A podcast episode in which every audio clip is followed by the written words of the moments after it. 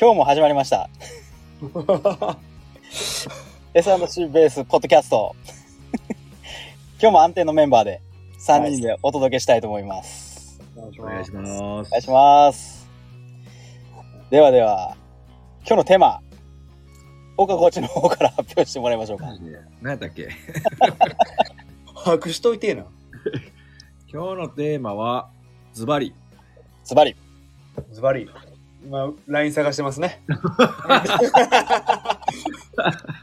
あと、丸わ丸分かりですよ。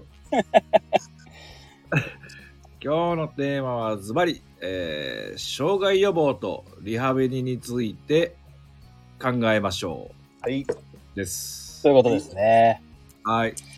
まあ、あの、我々 S&C コーチと、まあ、佐々木さんはね、AT、ATC という立場、アスレチックトレーナーという立場で、まあ、活動してますが、まあ、基本的には僕もストレングスコーチですよ。でもまあ僕らのね、トレーニングコーチっていう立場で言うとなんかよくパフォーマンスアップとかね、もうそれこそ筋力アップ、パワーアップとかって言われますけど、やっぱりね、一番に来るものが障害予防っていうところ。あんまりね、これ知られてないというか、僕らの仕事、障害予防だよっていうのを理解してもらえてないところも結構あったりするんですけど、どうですか？岡くん。活動してて、もうとにかくパワー上げてくれ、キレ上げてくれ。むちゃくちゃトレーニングを要求されるという。結構、その、なんていうんですかね、まあこれ多分最初のね、あのーミーティングとかがすごい、毎年毎年の大事なんだと思うんですけど、結構その都度その都度要求が変わるっていうパターンはね、結構あるんじゃないかなとは思うんですよね、現場で。ヘッドコーチからですか？そうですね、まあ野球とかで言ったらやっぱ指導者っていう立場の方が圧倒的にそういう指示をね、要求をしてくる人たちなんですけど、なんか今日はこれをしてほしい、今日はこれをしてほしいみたいな、結構、曜日によって求められるものが出てくることは経験しててよくありますね、今まで。どうですか、久保コーチ？いや、まあ、あのね、そうやって言ってることも分かって、なんていうんですかね、こっちでやっぱり順序立ててトレーニングを考えていきたいところを、えー、まあ、すっ飛ばしてもっとこういう、なんかダイナミックなトレーニングを入れてくれとか、もっと体強くしてくれとか、なんか強化する方向にやっぱり目が行き過ぎて、えー、まあ、体の機能が、まあ、追いついてない子たちとか、まあね、可動域とか、もう獲得獲得できてないうちからいろいろパワー高めてくれ、筋力高めてくれっていうところを要求されると、うん、まあそのパフォーマンス中にも怪我につながりかねないような体だったりするので、障害予防っていう観点から言うと、そこら辺もちょっとね、なんか段階を追ってやっていきたいな。もっと細かいところから地味なところからスタートしてもいいのかなっていうところを感じますよね。現場とのギャップというかね、要求されるもののギャップっていうのと、僕らがもうちょっとこの手前の段階をどんどんどんどん深掘りしたいなっていうところのギャップは感じることはよくありますよね。まあ選手の求めてることもやっぱり、選手はね、焦ったりするんで、もっとパワー上げたいなとか、ね、今球速上げたいなとかヘッドスピード上げたいなとかってあると思うんですけど、いや、まあそこに行く前にやることはまだまだたくさんあるよっていうのも知ってもらいながらなんかトレーニングプログラムをこうちょっと組んでいけるとより長くその競技はできるんじゃないかな。長い目で見るとね急ぎすぎないでもいいかなとは思うんですけど。ねチームスポーツとかでもやっぱりそうやってピリオダイゼーションとか組んでやってもらうことが多いと思うんで。順序ですよね。なんか優先順位というか。まあそこら辺しっかり共有できたらいいと思うんですよね。確かに派手な、派手なものを、いわゆるなんかね、こう、なんかこう、すごく汗をかくとか、息がめちゃくちゃ上がるとか、そういう結構、まあ、目で見て、これきついなっていうのを結構求められることは多いのかもしれないですね。やっぱりなんかね、障害予防予防ですからね。あの、予防っていうのは結果が、怪我しないという結果が全てなので、評価されにくい部分でもあるんで、怪我してみないとわからないっていう。やっぱダメだったかみたいにならないとね、気づかない部分は大きいんで、難しいですけど僕らはもうとにかく長く競技をしてもらうっていうのが第一条件。トレーニングを見る上では一番必要なところかなとは思うんですけど。佐々木さんはどうですか？障害予防の観点。ね。僕はこの意見はまあ、まあ両方の意見を取り入れるので、基本的には、もう解決策としては、僕スーパーセットですね。うんもうスーパーセットして、ヒップヒンジならヒップヒンジの、例えば、えーサーキットではないですよね。俺、あのーよく間違う人いるんですけど、まあ、すバーコン・シャンスキーのスーパーセット、スーパートレーニングを見てくれれば、読んでくれれば、スーパーセットとサーキットは違うので、まあ、そこは押さえておいてほしいな、まと思いますし、まあ、これは違う、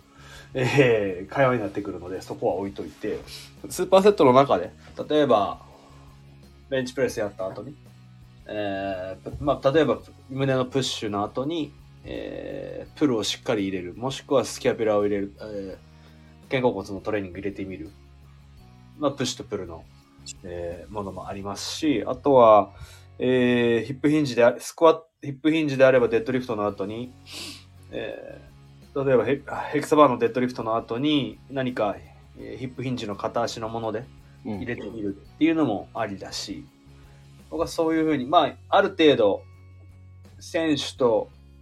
コーチの要望を入れた上でやるようにはしてますね。で、プラスして、まあ、筋力が上がれば、えー、怪我、怪我の要望にはなるので、えーなりますし、えースピードもパワーも必要になってくるので、まあ、そこがあるかなと思いました。で、まあ、それを入れてあげると、英語では buy-in って言って、まあ、 buy ですね。買うっていうのと in っていう、えーものなんですけれども、まあ、選手、多分日本語にはできないものなんですが、まあ、日本語で一番近いのは信用かなと思います。深く信用してくれて、もう何でも言うこと聞いてくれるうんようになるので、特に若い子は、そうですね、この前、ジュニア代、ジュニアの、まあ、代代表チームの名前は言えませんけれども、代表チームのウェイトトレーニングをしコーチングしてる時には、やっぱり、楽しそうにしてくれますよね。で集うん楽しそうなのと集中してる顔っていうのがわかるので、あ、じゃあこれとこれやってっていう風にして。そうですね。あともしくはサーキットにして、あの、ケトルベル、えーゴブレットスクワットをやった後に、えーすぐにフロンあフロントプランクとかにさしたりっていうのはありですよね。うん。そこら辺のバランスを取るというかあれですかねあとその大きなものをやった後にちっちゃなものじゃなくてちっちゃなものをやらした後に大きなものやらすとか、まあ、ロッキングやらしてクワドリペ、えー四つん這の状態でロッキングやらした後に、えーフロントスクワットとかうんサンドバックでスクワットとかさせるとまたまた良くなる可能性もあるので、うん、そこが面白いですよね。あと、やっぱり、うん、目の色変わりますよね。うん重いものを持たしたりとか、その、選手の性格もすごくわかりますよね。難しいことをさせ、難しいっておかしいですけど、ハードなことをさせたときにわかるので、大体。あー例えばこの、まあ、さっきのチームの話をしてると、一人、まあ、多分見た目は派手で、あのーヤンキーみたいなやつなんですよ。ヤンキーみたいな子なんですよ。見た目はね。見た目はね でも、代表、ジュニア代表に選ばれてて、で、これやってみてって言ったらもう、死の子の言わずにもう、目の色を変えてやるっていう。すげえな、こいつって。まあそういうのも見えてきますよね。うんうんだからまあ、まあもちろん自分で、自分たちのやりたいこともありますし、自分のやりたいこともありますけど、選手のやりたいことも聞いてあげてっていうのは、折衷案がいいかなとは思いますね。うん例えばじゃあえー、まあ障害障害予防の観点で言うと折衷案を折衷案取れない場合は？折衷案取れない場合ですか？僕らが見ててやっぱり折衷案折衷すると危ないんじゃないかなみたいな。逆にそこを要望を受け入れうん。すぎるとうん難しいよねみたいなえっと、であれば、安全な一番きついやつやらせます。僕 まあ間違いないですよね 確かにそうなんですよねかもしれないですけど、例えばバックスクワットで200キロ見たいってコーチが言ったとするじゃないですか。でもそれ危ないんで、200キロもやらした。例えば、えー16歳の子でコーチがもうこれやらしやってくれって言うんですけど、えーやった言ったとしましょうじゃあ、えーバックスクワットじゃなくて例えば、えーザーチャースクワットであったりだとか、うん。すぐにもうウェイトがポンって取れるようにはい。したりだとかえっとまあバックスクワットの前に分からしてあげるっていうのもありますよね、えー何を分からすかっていうと例えばケトルベル3 2キロもうん。扱って、ケトルベルに踊らさ踊らされてるようじゃあ100バックスクワット100キロできないじゃないですか。200キロとかも。じゃあ32キロでまずやってみましょうかっていう分からせるっていうものはもちろんありますしうんそうですね。なんか、そんなとこでまあ僕だったらそう一番きついのやらせますかねうん。ちょっと、まあ今日、エクササイズ難易度的にはちょっとリグレッションさせといて。で、強度をちょっと持たしてみたいな感じですよね。ザーチャースクワットの100キロとバックスクワットのザーチャースクワットの60キロってバックスクワットの100キロぐらい重いじゃないですかあの 辛さで言うともうちょっと辛いかもしれないですけどね。初めてザーチャースクワットを知ってお試してみようってなって60 40キロまあもういけんじゃんと思って60キロ80キロになったらやばっていうなんだこのスクワットはっていう、確かに。うそうね。代替え案というかね。まあそこら辺の、あのーバリエーションですね。ん、引き足ですかね、まあ、スレッドとかあればもっといいんですけどねうん。スレッドとかあればもう、じゃあこれ押してみみたいな。100キロ押せるか？みたいな。いいよっていう。押せたら押せたでね。面白いですし、あとは、携帯とか今、あのー携帯とか iPad でもうフォームをし見せてあげて、これじゃちょっとダメダメですよねっていう。はい。うん、これでやったらもう壊れますよっていう。あ、ほんまやねっていう。この辺はもう、その、その時の瞬時のエクササイズ選びと、まあ腕の見せ所ですよね。そうですね。いや、あの、言言ってることは本当わかるし、つきついと思うんですけど、もう結構分からせるっていうのは、うん。うん、非常に大事かなと思いました。じゃあ、まあやむを得ず怪我をしてしまったと。うん。リハビリの観点でのトレーニングっていうのは、どう考えますか？僕らはあんまりそのリハビリを担当することが、うんえー言ってもないので、えっと、原理原則の中で言うと、今、あのえー昔はライスって言われてたじゃないですか。はい今はポリスじゃないですか。はいえーで、まあ、その中にオプティマルローディングってあるじゃないですか。適切な負荷をかける。うん。えーっと、なので、デイ1から適切な負荷をかけていくっていうのは大事かなと思います。うん、あオーストラリアの、オーストラリアとかだったら、まあ日本だとどうかわからないですけど、ACL 再建手術する前に、えー強くしてあ走れるようにしておくとか、うーん。それでだいぶち違ってくるとかっていうのはありますよね。日本だとそれは点数とかの問題とか、いろんな問題でできない可能性が高いんですけど、まあ、そういったエビデンスもあると。どれだけ強くできるかですよね。それはもう早い早い方がいい。そうですね。はまあ、早いというか、あの、適切にうん。プログレッションをして進んでいって、例えば、えーまあ、これはもうかなり論争を呼んだんですけど、多分 AC ミランじゃないな。プレミアリーグか。プレミアリーグのチームで ACL 断裂をしたサッカー選手が1ヶ月以内に復帰したうん。ケーススタディが16年ぐらい忘れましたけどいつか。でもまあ2015年から18年の間に出たんですよ。えこれは論争でしたね。もうやばいですね。基本はやっぱり基本としては 10, 10ヶ月以上を ACL 再建手術をして10ヶ月 ACL 断裂の場合はもう10ヶ月以上、まあ、再建手術した後にえーを含んで10ヶ月っていうのが普通なのでえ、うん。10ヶ月、12ヶ月、もしくはもうそれ以上やってあげない。それ以下だと、えー再だ再度、ブチっていく可能性が高いと。はい。えー怪我した怪我した足も、そしてその怪我していない足が、の ACL が断裂してしまう可能性が高いというエビデンスがあると。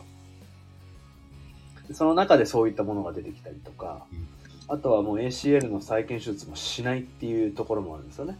えあのーそれが結構北欧とかスウェーデンとか、スカンディナビアの方ですね。はい。ここでは結構多くて、その、理由としては、まあ、彼らの場合は、えー医療サービスがタダなので、結構待つらしいんですよ。ー、ああ、多い。うん。多い、待つらしいんですよね。カナダとかも、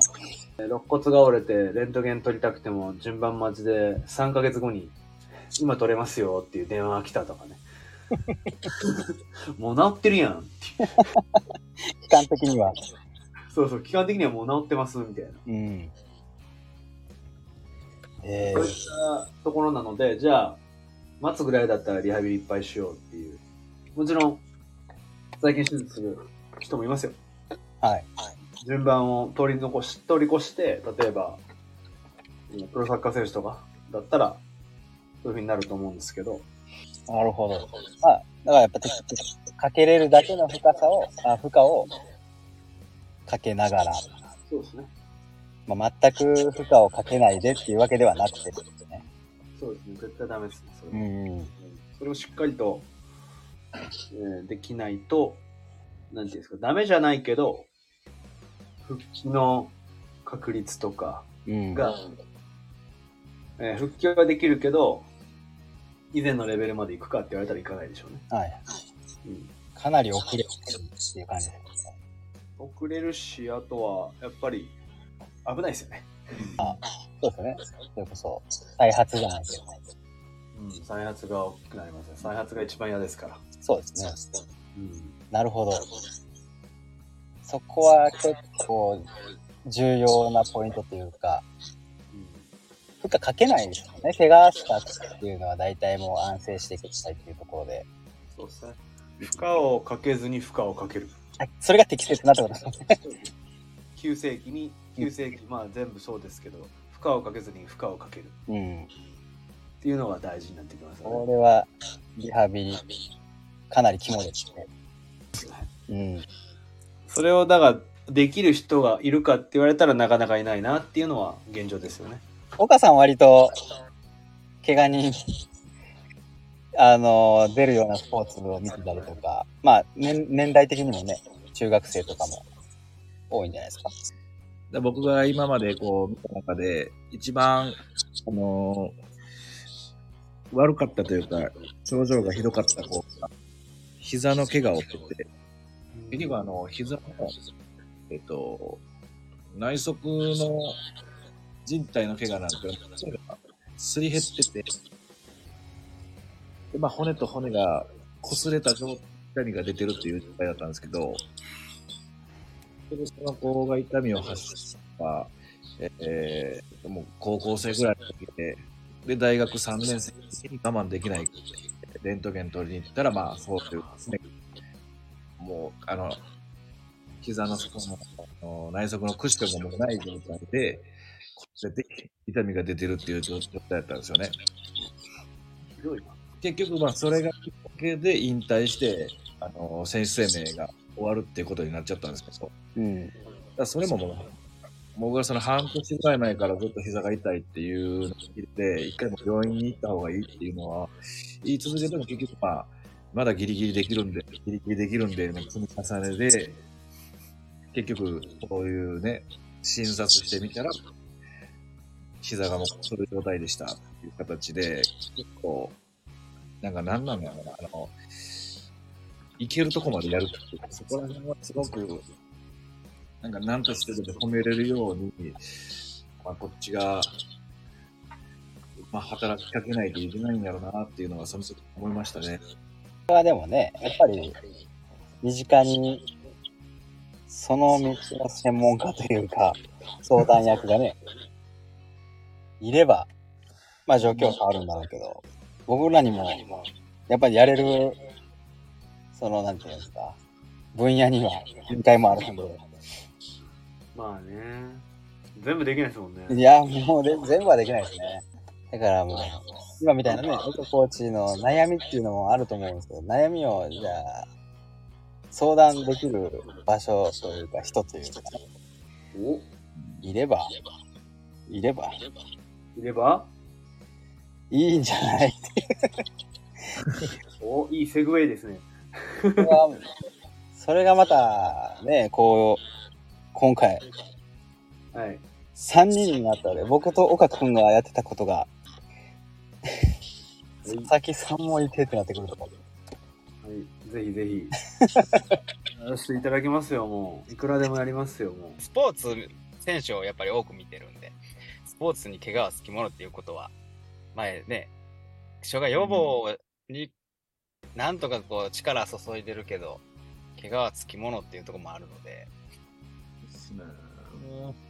タッもうグやればね、S3C と AT。ぜひぜひやります。はい。まあ今後ね、こうやって、えっ、と、一緒に、まあ佐々木さんも、あのと一緒に、あの、アスリートさんもできる機会が、まあ、増えてくると思うので、ほい。ちょっと皆さんにこう知ってもらえたらいいかなと思います。はい。はい。ということで、ね、えー今日、まあ、障害予防とリハビリというテーマで、うんまあ、ちょっと話は進めてきたんですが、ちょっと分かってもらえたでしょうか？よかったですかね。うん、そうですね。まあ、分かっていただけたらありがたいですね。聞いてる人は。また次回。また次回お会いしましょう。さあ